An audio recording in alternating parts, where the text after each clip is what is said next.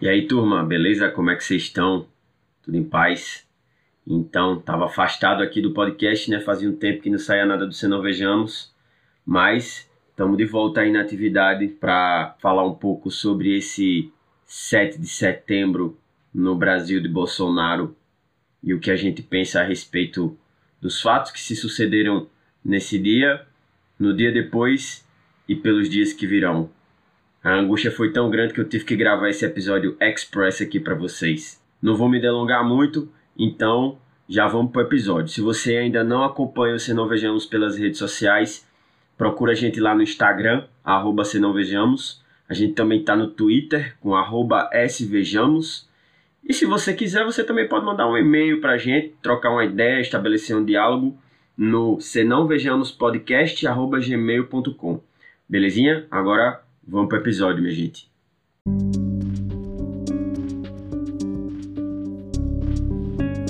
Episódio 6 O 7 de setembro de 2021 no Brasil e o que vem depois.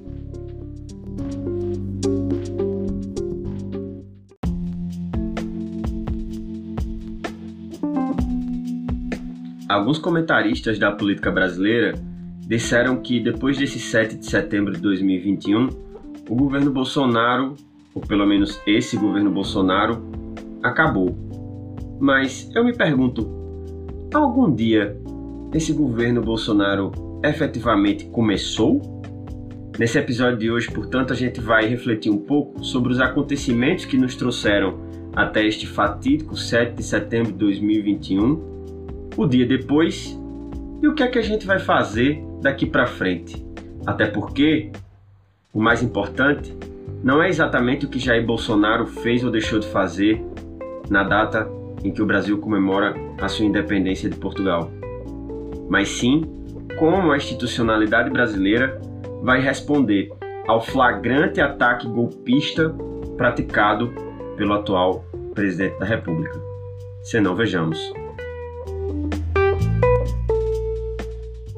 Pois é, minha gente. Se você está ouvindo esse podcast em algum momento futuro, nós estamos gravando o episódio 6 do Se Não Vejamos no dia 8 de setembro de 2021, um dia após a Micareta Minho, promovida por Jair Bolsonaro e seus apoiadores no dia da independência brasileira. E eu resolvi gravar esse episódio meio no susto, sem tanto planejamento, sem tanto roteiro, para a gente poder refletir um pouco sobre os acontecimentos que nos trouxeram até esse fatídico dia, que de algum modo demarcou esse governo Bolsonaro, e também sobre as consequências do que aconteceu, das manifestações e as reflexões que foram feitas em cima, principalmente dos discursos e atitudes do presidente da República durante esse dia 7 de setembro de 2021. Pois bem, eu queria começar dizendo que essas investidas do Jair Bolsonaro contra as instituições brasileiras, elas não são exatamente uma novidade, né? Em toda a sua carreira na política, Jair Bolsonaro foi exatamente isso que está se apresentando aí agora. Ele nunca foi nada diferente. Então, quem se surpreende com a postura, o discurso, as atitudes desse rapaz aí que ocupa a cadeira da presidência da República Brasileira, possivelmente teve hibernando assim nos últimos 30 anos. Porque, de fato, Jair Bolsonaro foi um cara que apareceu como um animador de auditório por falar essas coisas meio bizarras, assim, né? Ele fazia sucesso no público mais exaltado justamente por ter sempre empregado um discurso violento na sua carreira política, é, supostamente não ter papas na língua para dizer que queria matar X ou Y pessoas. Enfim, sempre teve esse discurso violento, essa pegada golpista, esse apego a um passado ditatorial brasileiro. Sempre foi essa pessoa que está se apresentando aí agora, nenhuma novidade. E a direita brasileira, né, que se autoproclama como liberal, que deu aval à eleição de Bolsonaro, achando que ele poderia se moderar com o passar do tempo, ou foi inocente ou foi negligente, para dizer o mínimo. Não tem como ser outra coisa. Ah, mas e o PT, o anti-PT? Meu amigo, preste atenção no serviço, no que você está fazendo. Olha o caba que vocês colocaram aí. Pelas caridades, mas tá doido, é? Mas a gente tá aqui, né? Com um presidente que permanentemente atenta contra as instituições da República Brasileira.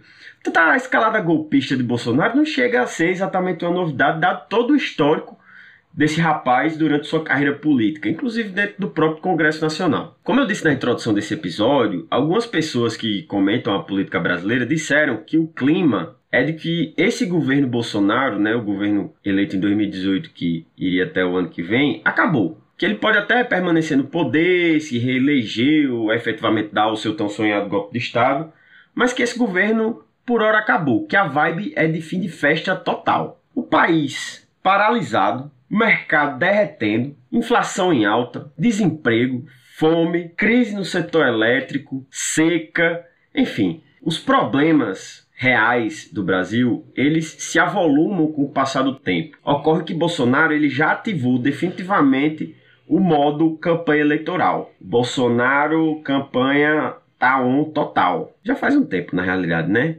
E é por isso que eu fico me questionando se algum dia esse governo Bolsonaro realmente teve um início. Porque para mim, ele abdicou de governar no dia 1 de janeiro de 2019. E tudo que a gente viveu de lá para cá é fruto de uma escolha irresponsável de setores conservadores e liberais da política brasileira.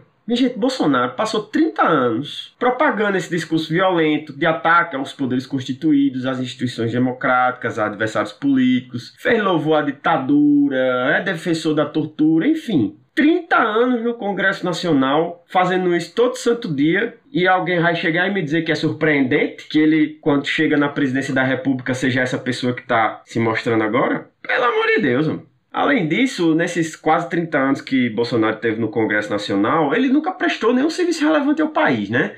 Nunca liderou um projeto de lei importante, um movimento político que tivesse algum impacto na sociedade brasileira, nunca fez alguma movimentação que surtisse algum efeito, alguma política pública, nunca chegou a pensar alguma política pública que pudesse ser implementada a partir do Poder Legislativo, nunca liderou nenhuma mobilização efetiva em torno de pautas importantes para resolver questões nacionais, enfim.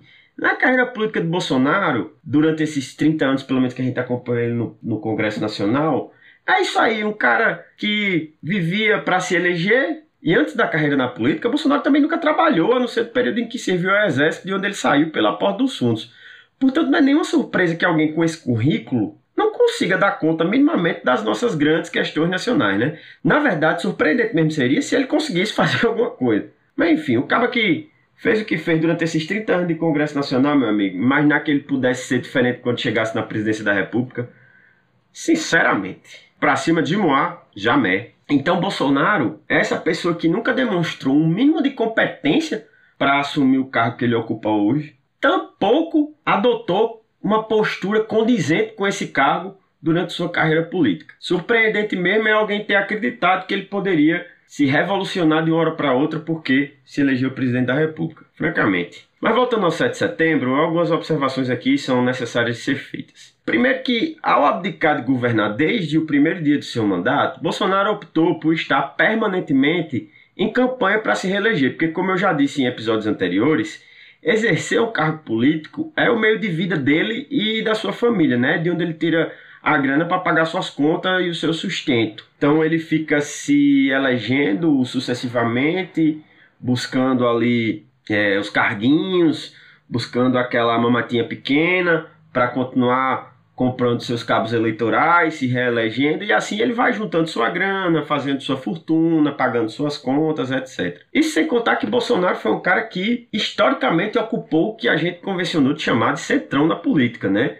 Ou seja, pessoas que vão ali rastejando pelo Congresso Nacional, procurando onde se encontrar, onde se encaixar, para poder se reeleger e se reeleger, continuar ganhando seu salário, seu dinheiro e tal, pagando suas contas, enfim. Ocorre que ao abdicar do governo, Bolsonaro gerou um problema gravíssimo, porque a gente acaba experimentando, na realidade, um não governo, que não pensa políticas públicas, não dialoga com a sociedade, não, enfim, não busca resolver os problemas do país. E aí o desastre vai se acumulando, a economia brasileira em frangalhos há algum tempo, a resposta do governo federal a pandemia de Covid-19 uma vergonha. E para variar, o país passa por uma seca de dimensões históricas que gerou uma crise do sistema elétrico brasileiro. Né? Como Bolsonaro não governa, por consequência, os problemas do país se acumulam, aí o mercado começa a reagir mal essa postura, os agentes políticos também ficam desconfiados, e aí o presidente começa a perder gradativamente os seus apoios. E na medida em que Bolsonaro vai se enfraquecendo politicamente, ele passa a tensionar mais ainda o debate público e a correlação de forças entre as instituições justamente para manter a sua base mais fiel ainda mobilizada. Aí, eventualmente, ele mostra que é forte dessa maneira, né? Mobilizando a sua base mais aquela que não o abandona, né? Os bolsomínios mais raiz. Nesse contexto que entra uma manifestação como a que ocorreu no 7 de setembro de 2021. O governo está no auge da sua desconfiança perante agentes políticos relevantes e o mercado como um todo. O país está no buraco e não resta mais nenhuma opção a Bolsonaro senão não partir para tudo ou nada. Que significa atiçar ao máximo essa militância mais aguerrida, essa militância mais raiz bolsonarista e adotar um discurso ainda mais violento e ainda mais golpista, sugerindo intervenções indevidas nos poderes da República e atacando aqueles atores que fazem parte desses poderes e que o incomodam de alguma maneira. E a gente não pode se enganar. Bolsonaro só não deu um golpe de Estado ainda porque ele não conseguiu. É claro que esse espetáculo grotesco que foi a micareta Minion, foi um absoluto fracasso. Fracasso porque Bolsonaro mobilizou muita grana e muito capital político para que toda a sua militância tivesse nas ruas do dia de ontem. Meu amigo, ele está falando dessa movimentação, dessas manifestações faz tanto tempo, faz tanto tempo, faz tanto tempo, que eu nem me lembro quando foi a primeira vez que ele mencionou que no dia 7 de setembro ia ter uma grande manifestação no Brasil.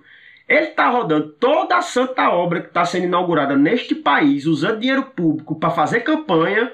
E toda a Santa vai inaugurar, ele fazia um discurso lá e falava do 7 de setembro. Além disso, essas manifestações também foram um fracasso, porque mesmo investindo tanto tempo e dinheiro para mobilizar sua militância a comparecer aos atos, a presença popular em várias cidades foi muito aquém do esperado. O 7 de setembro bolsonarista, a micareta mínima bolsonarista do 7 de setembro, também foi um fracasso porque a expectativa de alguns bolsonaristas mais assanhados, né, é que ontem mesmo ia ter um golpe de Estado, ia morrer um ministro do STF ou sei lá mais o que, que esse povo estava pensando. Portanto, mesmo tendo muita gente presente nessas manifestações, de fato, né, teve muita gente nos atos bolsonaristas, principalmente na Avenida Paulista.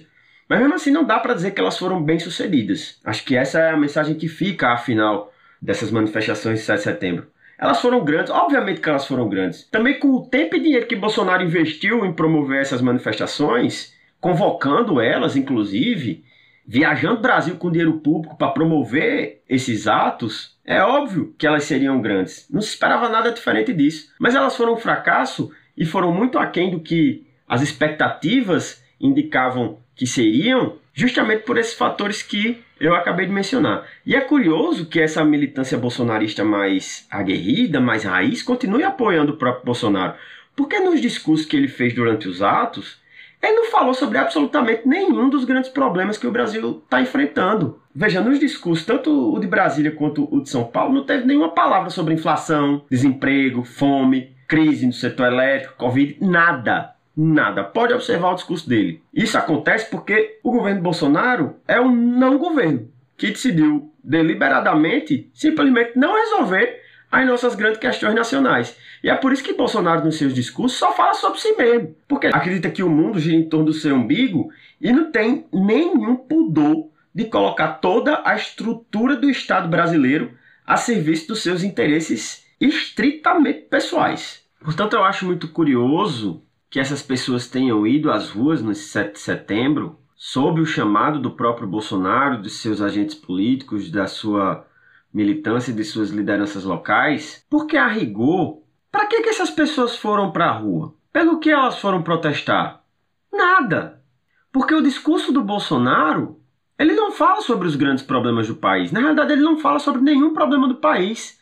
Ele falando só sobre ele mesmo, no final das contas, essas pessoas foram todas para a rua para defender única e tão somente o próprio Bolsonaro.